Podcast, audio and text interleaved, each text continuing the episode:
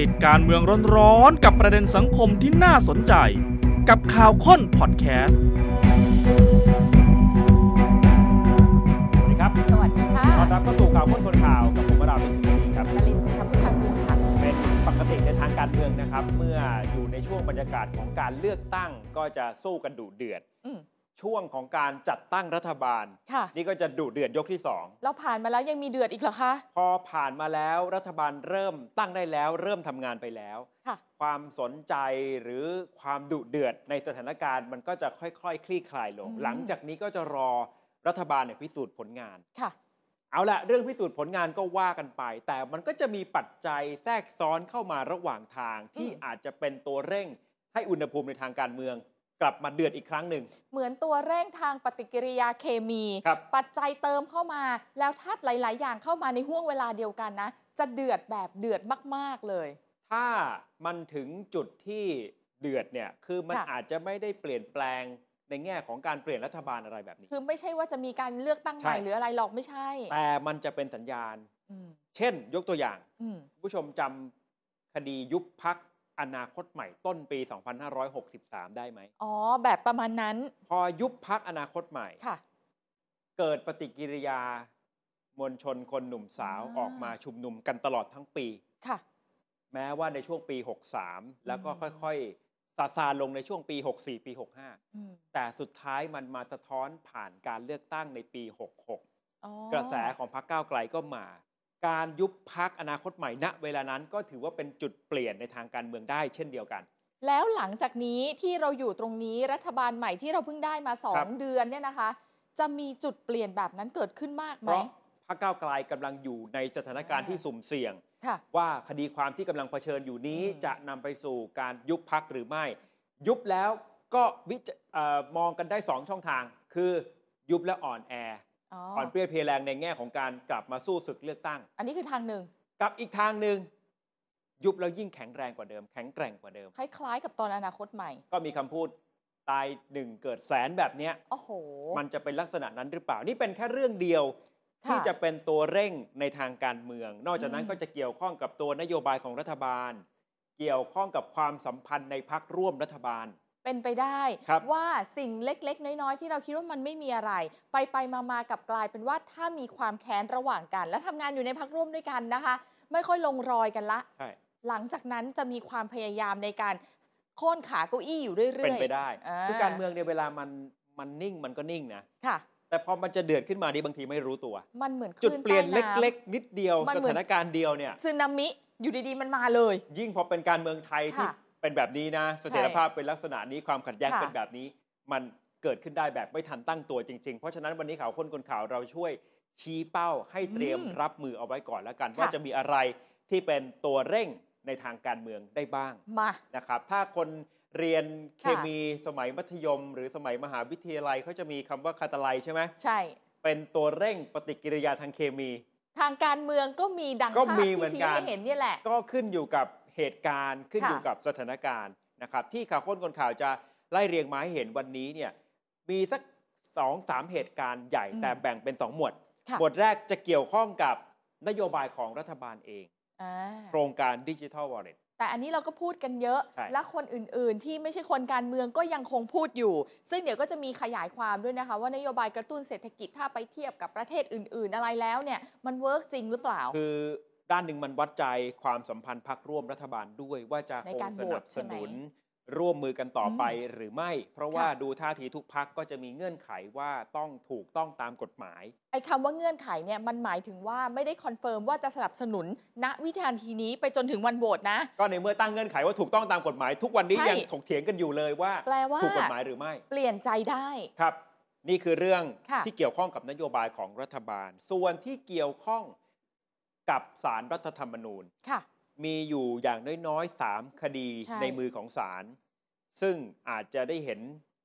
ผล อืม คำวินิจฉัยในไม่ช้านี้ ค่ะ อย่างแรกคือคดีหุ้นไอทีวีของคุณพิธา ใช่แล้ว คดีที่พักก้าวไกลนำเสนอการแก้ไขมาตรา อืม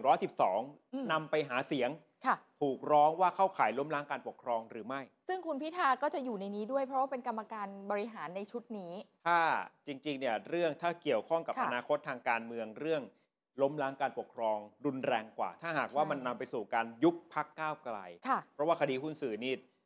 ก็พ้นจากสสแต่ยังมีโอกาสจะกลับมาลงเลือกตั้งใหม่ได้ แต่เราจะบอกคุณผู้ชมนะว่าเรามีคาดการณ์ด้วยว่า ครับ ทั้งสองคดีที่เกี่ยวกับคุณพิธาและตัวของพรรคก้าวไกล เดี๋ย เนี่ วยมาวิเคราะห์กัน เขาว่ากันว่าคดีไหนรอดคดีไหนร่วงนะ และ นี่ ค ค่ะ ดีของคุณศักดิ์สยามชิดชอบ คดีการคงไว้ซึ่งหุ้นหอจกบุรีเจริญคอนสตรักชั่นนะคะคุณศักดิ์สยามเนี่ยไม่ได้เป็นรัฐมนตรี ครับ ณปัจจุบันนี้อยู่แล้วนะคะ แต่ว่าผลสะเทือนที่ตามมาต่อให้ไม่นั่งรัฐมนตรีก็เถอะ แต่เขาก็เป็นคนที่ represent พรรคภูมิใจไทย อืมก็เป็น พ ค รร นสำคัญของ ค ภู ใหญ่ มิใจไท อั ย นดับสองของพรรคร่วมรัฐบาลนะ ที่สำคัญที่มาที่ไปของคดีนี้ก็เกิดจากพักร่วมรัฐบาลด้วยกันในปัจจุบันนี้ ใช่ค่ะ ถ้ามันทำให้คุณ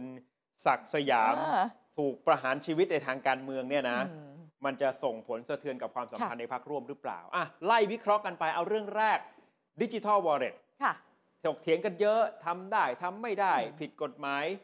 ไม่ผิดกฎหมาย แต่ ค่ะ ว่าในมุมทางการเมืองที่น่าสนใจก็คือ ความสัมพันธ์ในพักร่วมรัฐบาล ผ่านโครงการนี้จะสนับสนุน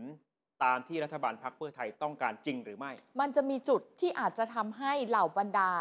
คนการเมืองสสข้างในพักร่วมเนี่ยหวั่นไหว ครับ แล้วก็เปลี่ยนใจไม่หนุนนะคะ เริ่มต้นมาจากแน่นอนนะท่านนายกมั่นใจอยู่แล้ว พูดไปถึงขั้น 320 เสียงทั้งทั้งๆที่พักร่วมเสียงอย่างเป็นทางการคือ 314 ครับ ท่านบอก 320 นะคะนำมาสู่แผนออกกฎหมายกู้เงิน พอบอกมาแล้วว่าอ่ะเราจะมีพรบแล้วนะเอาละตรงนี้แหละ ถกเถียกัเยอะ เริ่มละทำให้คนเริ่มหวั่นใจว่ามันจะเสี่ยงไหมเนี่ยออก อืม กฎหมายเป็นพรบเลยเหรอ จุดนี้คือจุดแรกที่พักร่วมอาจจะมีลังเลนิด ๆ แล้วแหละ ลังเลเนี่ยเกิดจากอะไรได้บ้าง มันก็อาจจะมีแรงกดดันจาก ค่ะ ภายนอก ที่ทำให้พักร่วม เอ๊ะตกลงจะยกมือสนับสนุนดีหรือไม่ ถ้าหากว่าเอ่อร่างพรบฉบับนี้มันผ่านเข้าไปอยู่ในสภาจริง ๆ เพราะว่าอย่างที่ข่าวค้นคนข่าวเคยอธิบายกันหลากหลายขั้นตอน มันจะกลายเป็นแรงกดดัน ใช่ คือถึงแม้ว่าจะไม่ได้มีข้อห้ามใด ๆ เลย คือถ้าจะผลักดันกันให้สุดเนี่ย อืม สามารถทำได้นะ ค่ะ ที่จะมีอำนาจห้ามและหยุดยั้งจริง ๆ คือสารรัฐธรรมนูญนะครับ ปลายทางนู้นเลยค่ะ ที่เหลือเนี่ยรัฐบาลฟังก็ได้ ไม่ฟังก็ได้ หรือสสถ้าสวไม่เอาสสก็ ใช่ หยิบขึ้นมาพิจารณาเห็นชอบได้ ระหว่างทางสามารถเดินหน้าได้ตลอดเวลา แต่ตามกฎหมายมีอำนาจผลักดันได้ อืม ที่สำคัญคือพักร่วมต้องให้ความ ใช่ ร่วมมือด้วย และพักร่วมจะให้ความร่วมมือจริงไหมสมมุติว่าตั้งแต่ขั้นตอนแรกที่กฤษฎีกากำลังตีความอยู่ อืม แล้วบอกว่าอาจจะไม่เห็นชอบ อาจจะคัดค้านออกมา ครับ แล้วพักร่วมจะหวั่นไหวไหม คือหลายคนที่เคยอยู่ในวงการราชการแล้วเคย ค่ะ ได้อ่านคำตีความของกฤษฎีกา โดยปกติเขาจะไม่เขียนแบบฟันธงชัดเจน คือจะไม่ชัดว่าไม่เอานะอย่า ได้ นะ หรือไม่ได้ อืม ผิดหรือไม่ผิด เพียงแต่จะบอกว่าถ้าทำแบบนี้มันจะเป็นแบบนี้ทำ อืม แบบนี้มันจะเป็นแบบนี้ เหมือนคำถามปลายเปิดเอาไว้ เออเออ วิเคราะห์สองด้าน แต่มันจะตีความได้ถูกไหม ให้มันก็อาจจะมีซ่อนอยู่ อ๋อ มีมีซ่อนความเห็นอยู่ แต่จะไม่ถึงขนาดว่าจะไปยิ่งยิ่งถ้าเป็นเรื่องไหนที่รัฐบาลต้องการจะเดินหน้าผลักดันเนี่ย ค่ะ โดยปกติกฤษฎีกาก็อาจจะไม่ถึงขนาดว่า ฟันธง ทำไม่ได้อย่างนี้ อืม มันก็จะกลายเป็นการดูขัดแย้งกันในทางการเมือง แต่ที่แน่ ๆ ก็ แต่ คือ คนที่อยู่ในวงการเขาอ่าน อ๋อ แล้วเขาดูออก ต้องมาตีความกัน ว่ากฤษฎีกาจะ อ่า เห็นไปในทิศทางไหน เมื่อ ค่ะ เวลานั้นพักร่วมจะยังคง เดินสวนทางกับกฤษฎีกาหรือไม่แม้ อ่า ว่าพักเพื่อไทยอยากจะเดิน สวนทางกับความเห็นของกฤษฎีกาก็ตาม จะมีไหม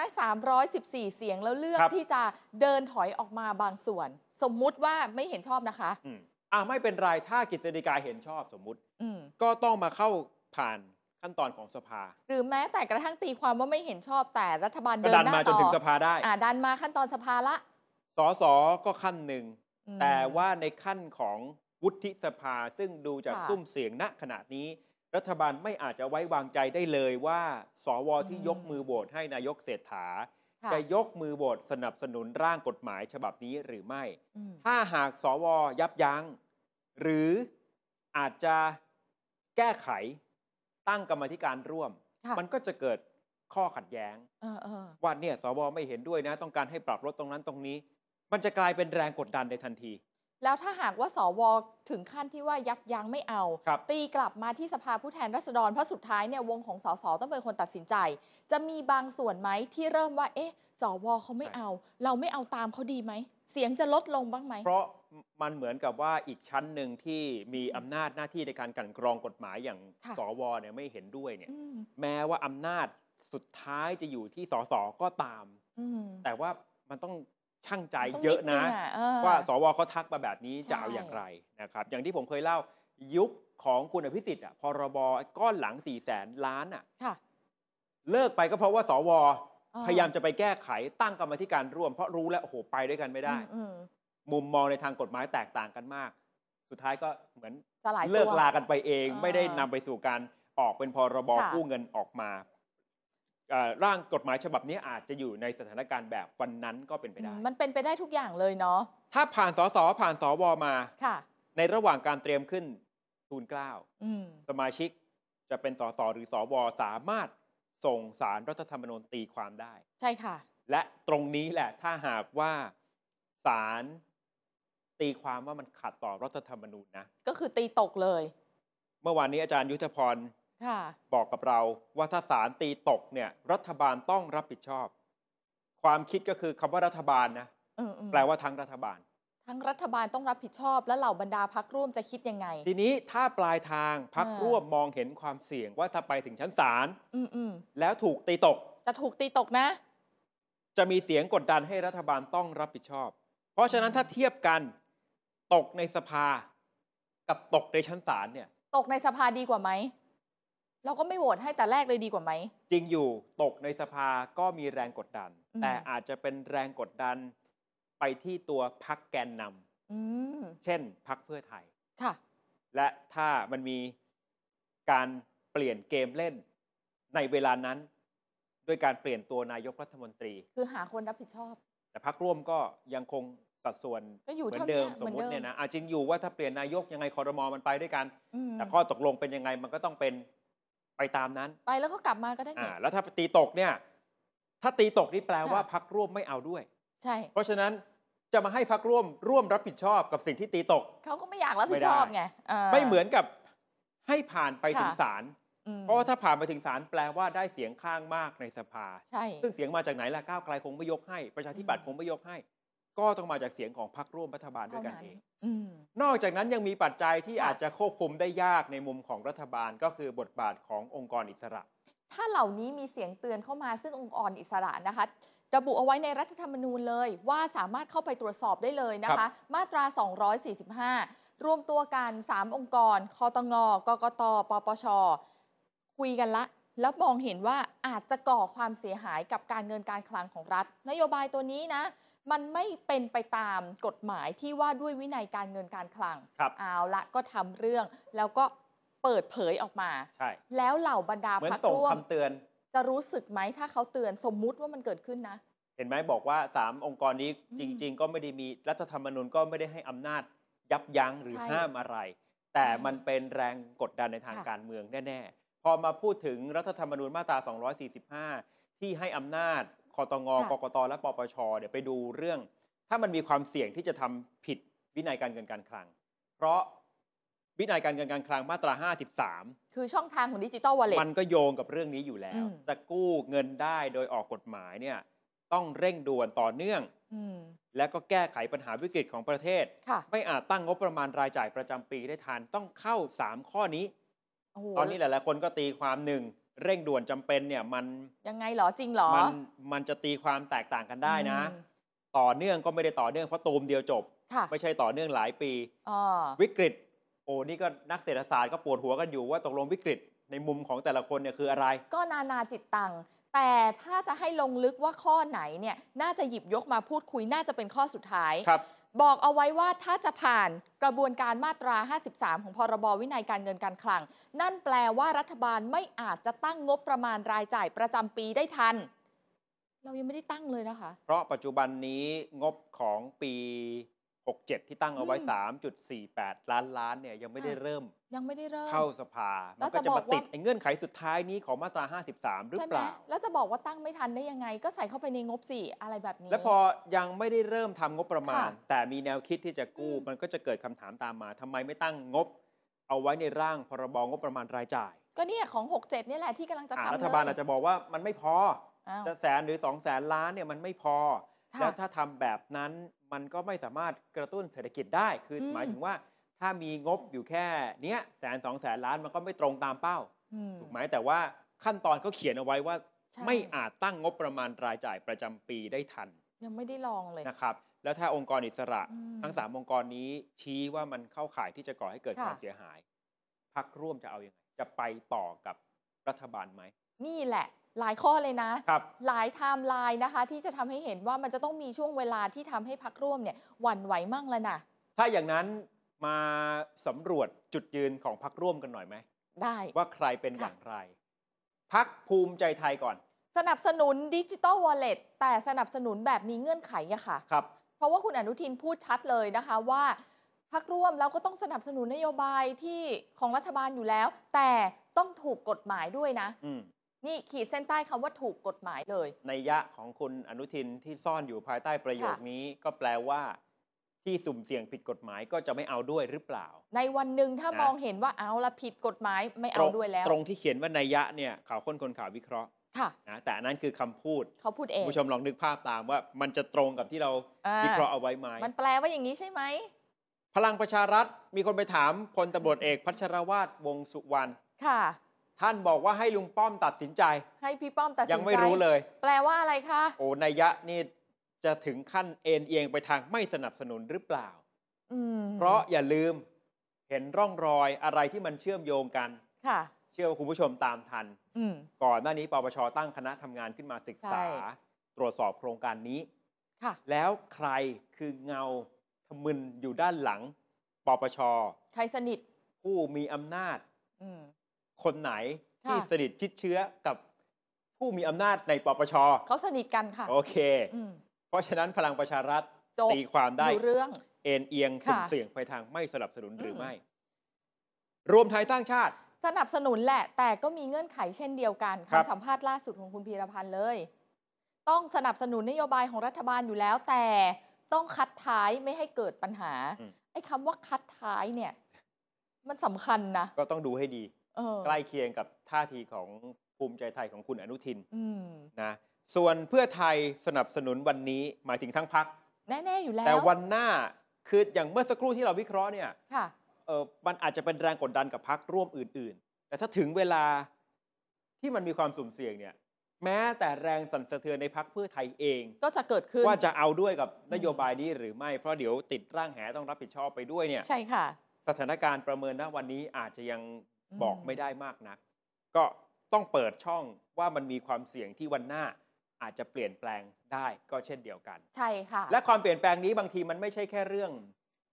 เอ่อกฎหมายเรื่องการกู้เงินความเหมาะสมอย่างเดียว อืม มันเป็นเรื่องขั้วอำนาจภายในพักเพื่อไทยเองด้วย มันคือจะบอกว่าปัญหามันคงไม่ใช่ มันคือสถานะของเพื่อไทยอะค่ะหนึ่งเลยท่านนายกไม่ได้เป็นหัวหน้าพักเพื่อไทยนะคะ ข้างในเพื่อไทยก็มองกันว่ามีหลายสายหลายกลุ่มนะคะอำนาจแฝงที่ใหญ่กว่านายกมีอยู่ในเพื่อไทยใช่ไหม อืม มีคนคนหนึ่งหรือจะมีอีกสักคนหนึ่งที่เป็นอำนาจแฝงและใหญ่กว่าหัวหน้าพักด้วย ดูจากเงาก็รู้ อ่า แต่ว่าอาจ ค่ะ จะมีหนึ่งพักที่เอ่อไม่ได้มีท่าที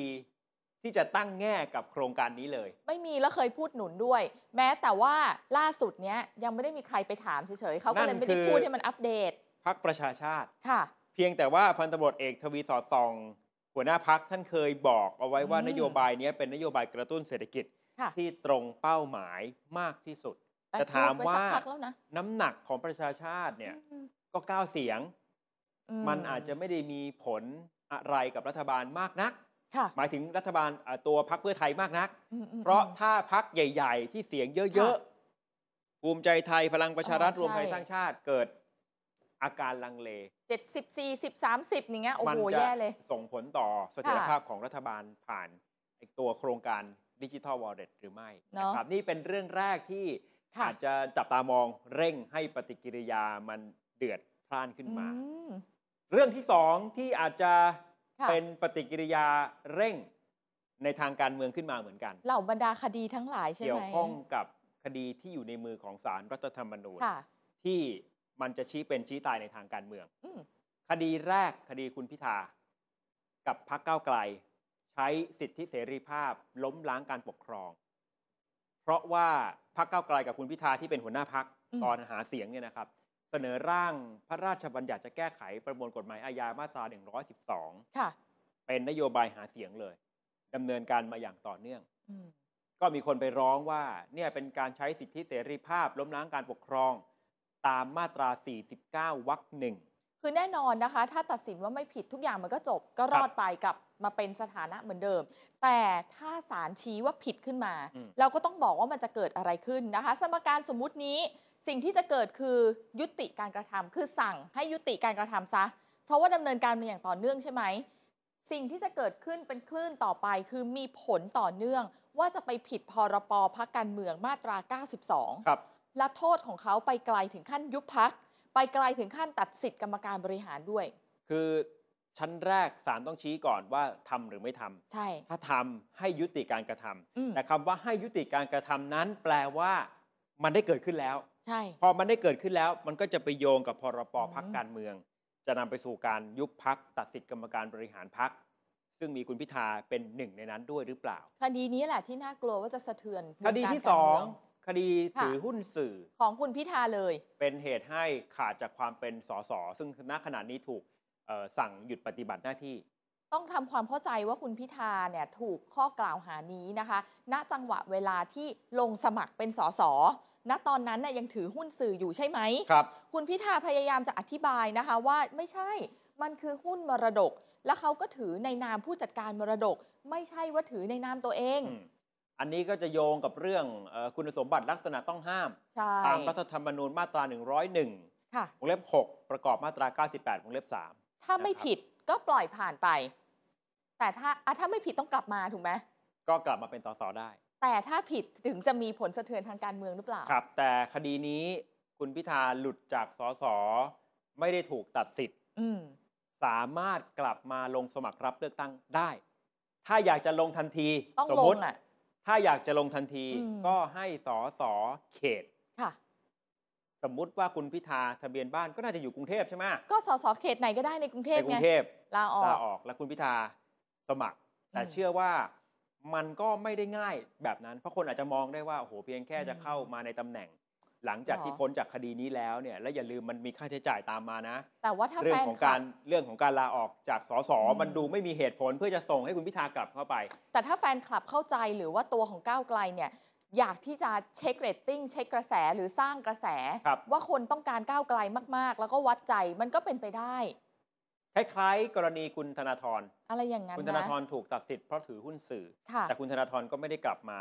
เลือกตั้งใน อ่า ทันทีนะคุณธนาธรไปถูกตัดสิทธิ์จากคดียุบพัก ใช่ อนาคตใหม่ อยู่ที่ตัดสินใจค่ะ นะครับนี่คือ 2 คดีเกี่ยวข้องกับก้าวไกลและคุณ ค่ะ พิธา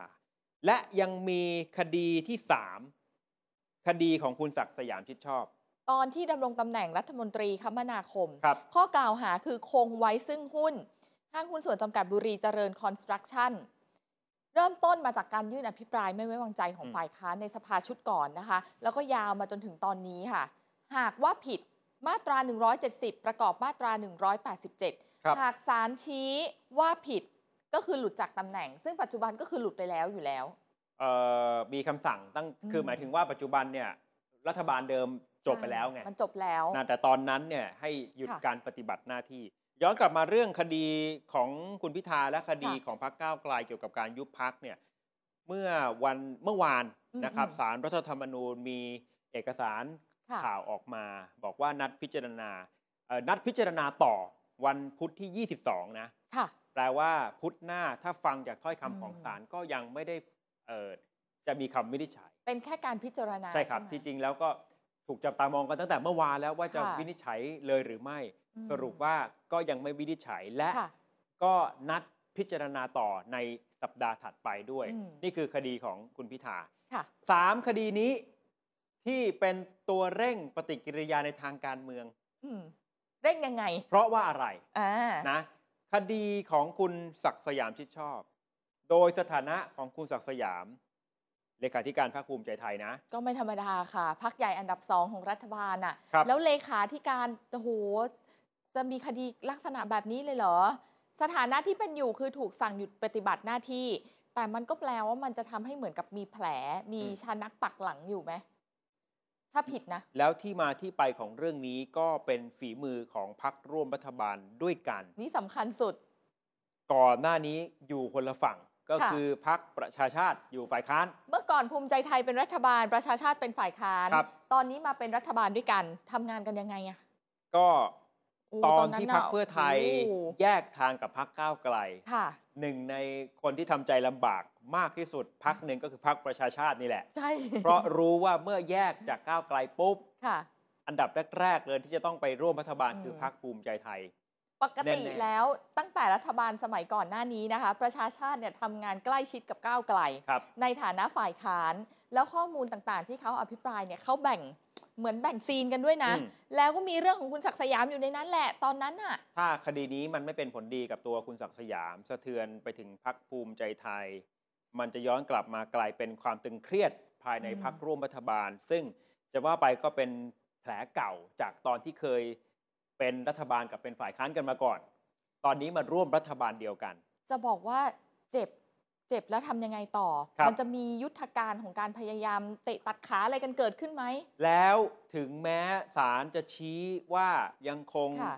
หุ้นไว้ในหอจกบุรีเจริญคอนสตรักชั่น แต่มันอาจจะไม่จบ อืม เพราะมันอาจจะลุกลามไปถึงประเด็นที่มันเป็นผลประโยชน์ทับซ้อน เพราะหอจกบุรีเจริญเนี่ย ค่ะ เป็นคู่สัญญากับกระทรวงคมนาคม ใช่ เกี่ยวข้องกับโครงการก่อสร้างมากมายใน หลา ยุ ย ค โครง ที่ การ คุณศักดิ์สยามเป็นรัฐมนตรีคมนาคม ยุครัฐบาลลุงตู่ คือมันจะกระเพื่อมต่อไปอีกใช่ไหมคะสำหรับโครงการอื่นๆ แล้วบริษัทแล้วก็พักภูมิใจไทยด้วยใช่ไหมคะ ครับอาจจะโยงเรื่องการเข้าไปจัดการงบประมาณ ค่ะ ของกระทรวงคมนาคม เป็นการเอื้อประโยชน์ให้กับกิจการของตน อ้าว อย่าง แล้ นั้ วน มันก็ ก็ จะมีคนไปร้องเพิ่มมีความผิดอีกอะไรอย่างเงี้ยเหรอ อาจจะลุกลามไปถึงความผิดตามรัฐธรรมนูญมาตรา 144 อ่า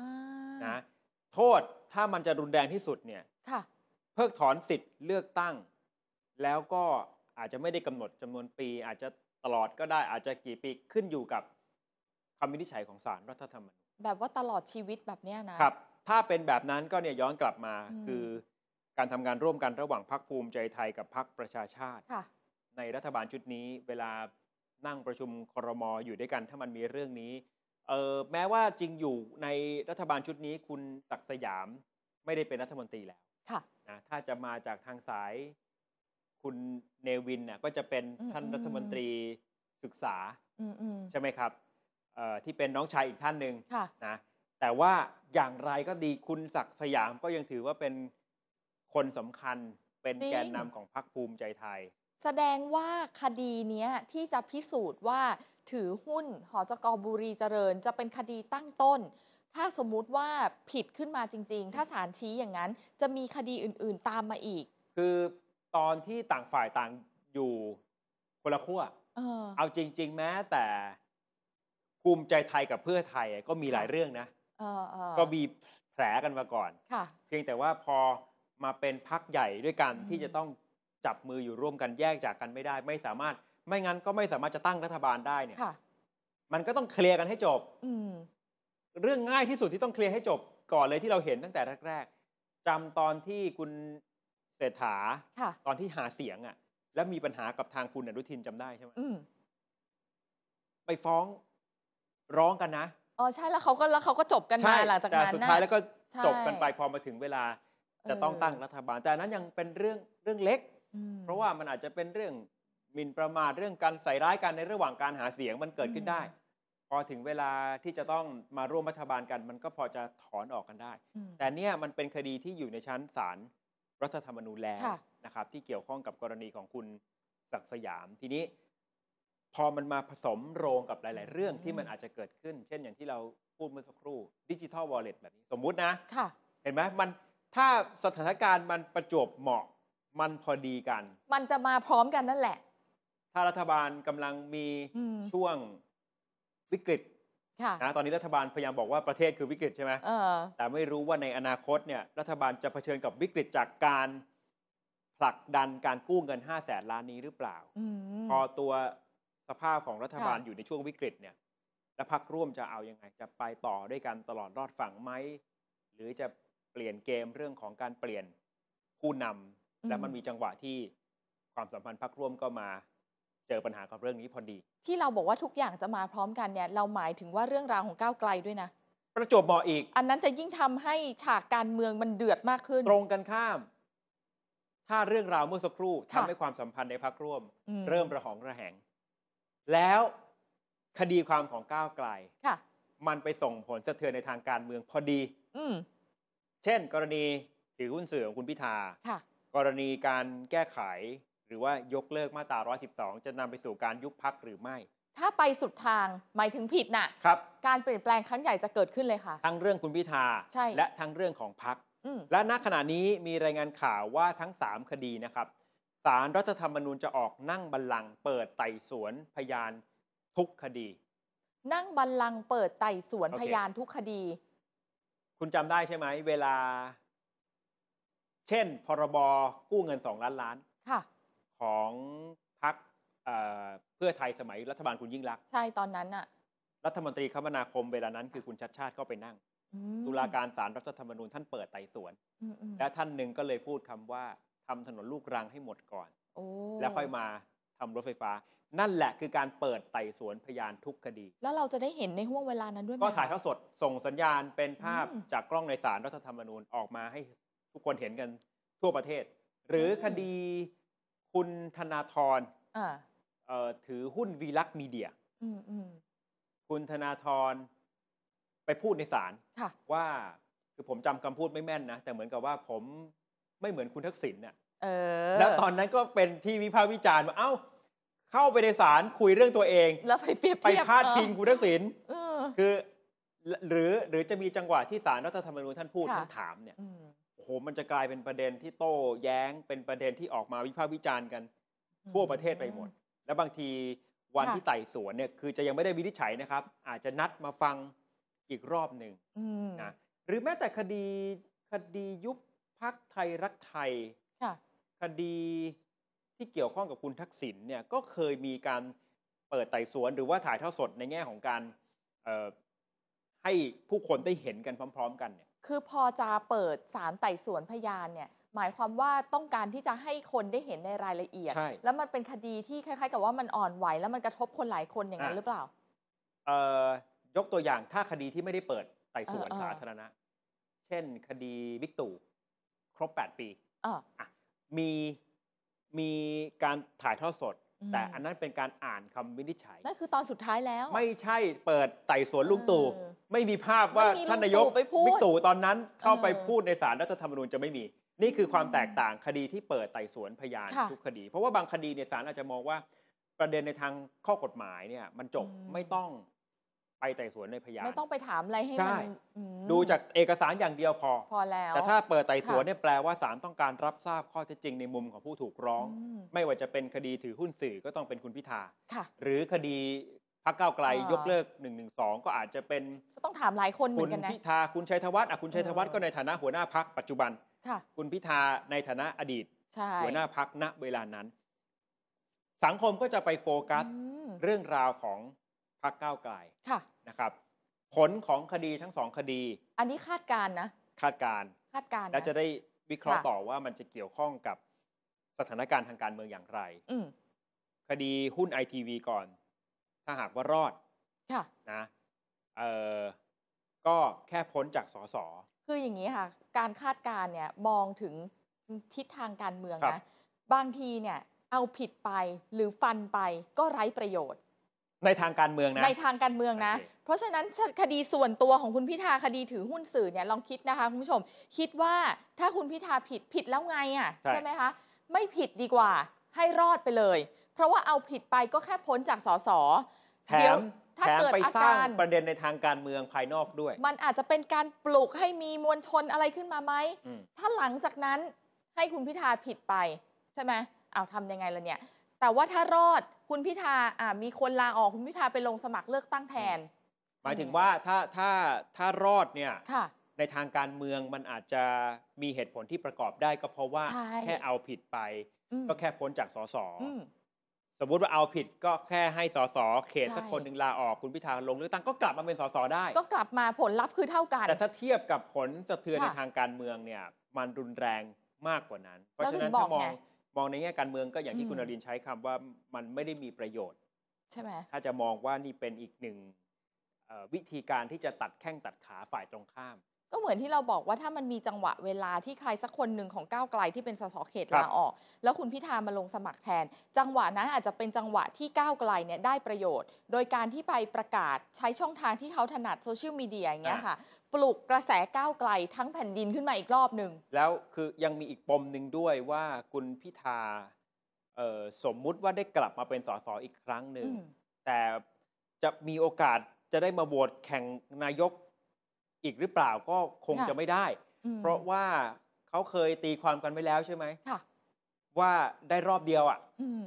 ถ้าคุณพิธากลับมาก็คงจะเป็นสสแต่ว่าในทางการเมืองยังไงก็ยากที่มันจะไปสู่สถานการณ์ที่พักร่วมเขาจับกันแบบนี้ แล้วจะมาโหวตคุณพิธาได้ยังไง มันไม่มีทางอยู่แล้ว ไม่ได้ในรัฐบาลชุดนี้แล้วค่ะ แต่ถ้ามองแบบแบบสุดเนี่ยก็ อ่า คือโอกาสของคุณพิธาอย่างน้อยๆในชุดนี้ มันก็ไม่ได้มีผลสะเทือนอะไรมาก อืม คุณพิธาก็เคยเป็นสสตอนที่อยู่พักอนาคตใหม่พักก้าวไกลมาแล้ว ก็เป็นหัวหน้าพักทำงานในสภามาแล้ว มีได้อยู่อย่างหนึ่งผู้นำฝ่ายค้าน ถ้าเป็นผู้นำฝ่ายค้านเหรอ คุณชัยธวัฒน์ ต้องลาร อ อ อก เอ่อโปรดเกล้าอยู่เนี่ยนะ อืม ถ้าคุณชัยธวัฒน์ได้รับการแต่งตั้งโปรดเกล้าเสร็จปุ๊บคุณพิธารอดกลับเข้ามาในสภา อืม แล้วพักก้าวไกลจะเปลี่ยนตัวหัวหน้าพักอีกทันที เดี๋ยวก็จะอาจจะถูกมองเรื่องแบบเอ๊ะเอ่อสลับไปสลับมา เล่นอะไรกัน แต่จริง ๆ คนก้าวไกลเขาก็พูดให้สัมภาษณ์หลายครั้งนะ ว่าเขารอ ถ้าคุณพิธากลับมา อืม มันไม่ใช่แค่เรื่องของก้าวไกลนะสิ มัน เออ เป็นเรื่องกระบวนการทาง ค่ะ สภา มม ต้องทูลเกล้าชื่อขึ้นไปรอโปรดเกล้ากลับลงมาด้วยเนี่ยนะครับ อืม ก็จะซับซ้อนตรงนี้นิดหน่อย แต่ ค่ะ เอาเป็นว่าทั้งหมดเนี่ยสิ่งสำคัญที่สุดก็คือ มันอาจจะเกิดความวุ่นวาย และจะเป็นกระแสตีกลับว่า อืม คุณพิธา ค่ะ ต้องมาตายในทางการเมืองหลุดจากสสเพราะแค่หุ้นไอทีวีมูลค่าไม่กี่หมื่นเนี่ย คาดการณ์กันว่า มั สุ น ด สะเทือน ท้าย แรงกว่านั้น น่าจะ นะ รอดนะคะ ส่วนคดีที่ 2 1 1 2 อันนี้อย่างที่บอกนี่ก็จะสะเทือนแรงเหมือนกัน เพราะว่ามีสิทธิ์ที่จะนำไปสู่การยุบพักได้ ในปลายทาง แต่อย่างที่บอกจำได้ใช่ไหมถ้าเทียบกับตอนที่ยุบพัก ค่ะ อนาคตใหม่ ถ้าก้าวไกลมาถูกยุบอีกรอบเนี่ยก็จริงครับที่จะทำให้บุคลากรที่เป็นกำลังหลักของพักในปัจจุบันก็ต้องถูกตัดสิทธิ์ไป อืม เหมือนกับยุคของอนาคตใหม่ที่คุณธนาธรอาจารย์ปียบุตร ค่ะ คุณช่อพนิกาเคยถูก อืม ตัดสิทธิ์มาแล้ว ถ้ายุบก้าวไกลครั้งนี้แน่นอนคุณพิธา เพราะเป็นหัวหน้าพักในตอนนั้น คุณชัยธวัฒน์จากเลขาธิการพักเป็นหัวหน้าพักปัจจุบันก็เป็น ค่ะ กรรมการบริหาร อืม หมออ๋องปฏิพัฒน์แม้จะลาออกเอ้ยไม่ใช่ถูกไม่ใช่ลาออกถูกขับออก ใช่ถูกขับออก แล้วไป ค่ะ อยู่กับพัก เอาให้ถูก เป็นธรรมไปแล้วเนี่ย อ่า แต่ตอนนั้นก็มีสถานะเป็นกรรมการบริหารพัก ใช่ ก็ต้องดูว่าจะติดร่างแหไปด้วยหรือไม่ แต่ที่จะรอดสมมุติว่าไปกันหมดนะ แถวต่อมาคือแถวของคุณไหมสิริกัญญา ยังอยู่ครับ ใช่ค่ะ แม้ว่าคุณสิริกัญญาจะเป็นรองหัวหน้าพักก็ตามแต่ว่าพักก้าวไกลเขาจะมีระดับขั้นของกรรมการบริหารที่ส่ง อืม กกตเนี่ยจะเป็น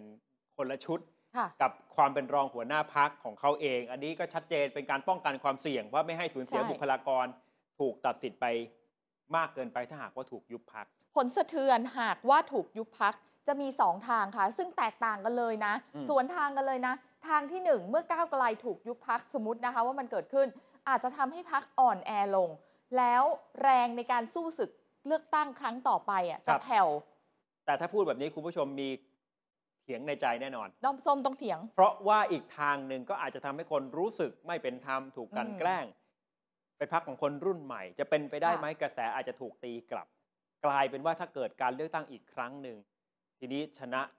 ถล่มทลาย เป็นเป็นแบบรัฐบาลพักเดียวอย่างเงี้ยเหรอ ใช่ขึ้นอยู่กับสถานการณ์ ใช่ แต่แน่นอนว่าการขับเคี่ยวในทางการเมืองของพรรคก้าวไกลทั้งศึกในและนอกสภาจะหนักขึ้น เพราะถ้ากลับมา ค่ะ เปิด สภาสมัยหน้านะ อืม มีอย่างน้อยๆ 3 เวทีให้ก้าวไกลได้แสดงบทบาทความเป็นฝ่ายค้าน ก็คือจะโดดเด่น เพราะว่าก็จะถนัดเลยนะคะ งบประมาณปี 67 อาจได้คุยได้ถกกันแน่นอน อภิปรายทั่วไปแบบไม่ลงมติ หรืออภิปรายทั่วไปเพื่อลงมติไม่ไว้วางใจ ครับ นี่คือ 3 เวทีเนาะๆรออยู่ในสมัยประชุมหน้า อย่าลืมว่าพรรคก้าวไกลในแง่ของบทบาทในสภาเนี่ย ค่ะ ตอนที่เขาเอ่อเป็นฝ่ายค้านโดดเด่น แล้วนำมาสู่ อ่า คะแนนเสียงในครั้งนี้ ส่วนหนึ่งก็เป็นเพราะการทำงานตอนที่เป็นฝ่ายค้านนะ ค่ะ ทีนี้มันอาจจะเกิดเหตุการณ์ที่มันพอดิบพอดีกับช่วงที่โครงการดิจิทัลวอลเล็ตเริ่มจะเห็นความชัดเจนคือเห็นหน้าเห็นหลังแล้ว อืม ถ้ามันไปได้ไม่สวยเนี่ยพักร่วมจะแข่งขันกันแสดงบทบาทจะต่อรองในจังหวะนั้นพอดีไหม แน่อยู่แล้ว ในขณะที่ก้าวไกล จะขยมหนักไม่ว่าจะถูกยุบหรือไม่ถูกยุบ คือถ้าถูกยุบก็จะมีกระแส ใช่ จากข้างนอกเข้ามาซัพพอร์ตเข้าไปอีก ก็เคลื่อนจากนอกสภา ครับ มากดดันได้ มันก็จะเป็นจังหวะที่สะเทือน อืม การเมืองอย่างที่บอกว่าจะเป็นเอ่อปัจจัยเร่งที่มาเพิ่มเติมได้ ถึงแม้ว่าการ ค่ะ ตั้งรัฐบาลจะอยู่ในพวกช่วงเริ่มต้นยังต้องอาศัยเวลาการพิสูจน์ผลงานของรัฐบาลอีกเยอะ ค่ะ แต่จะว่าไปมันก็มีอีกหลายปัจจัยที่รัฐบาลก็ควบคุมไม่ได้ อืม เช่นปัจจัยที่เกี่ยวข้องกับอนาคต ใช่ ของพรรคก้าวไกล ค่ะ นะครับ จะยิ่งไปซ้ำเติม อืม ในจังหวะที่ผลงานของรัฐบาลเองก็มีปัญหาถูกตั้งคำถาม เรื่องดิจิทัลวอลเล็ตหรือเปล่า เอาจริง ๆ นี่ตัวเร่งการเมืองนี่เยอะนะว่า ครับ ไป เยอะเหมือนกันนะคะ ที่บอกถ้ามันเกิดขึ้นมันบางทีมัน อ่า พลิกนิดเดียวเลยตอนยุคพรรคอนาคตใหม่เห็นภาพ ค่ะ ชัดเจน ใช่ หลังจากนั้นก็นำไปสู่การของคนรุ่นใหม่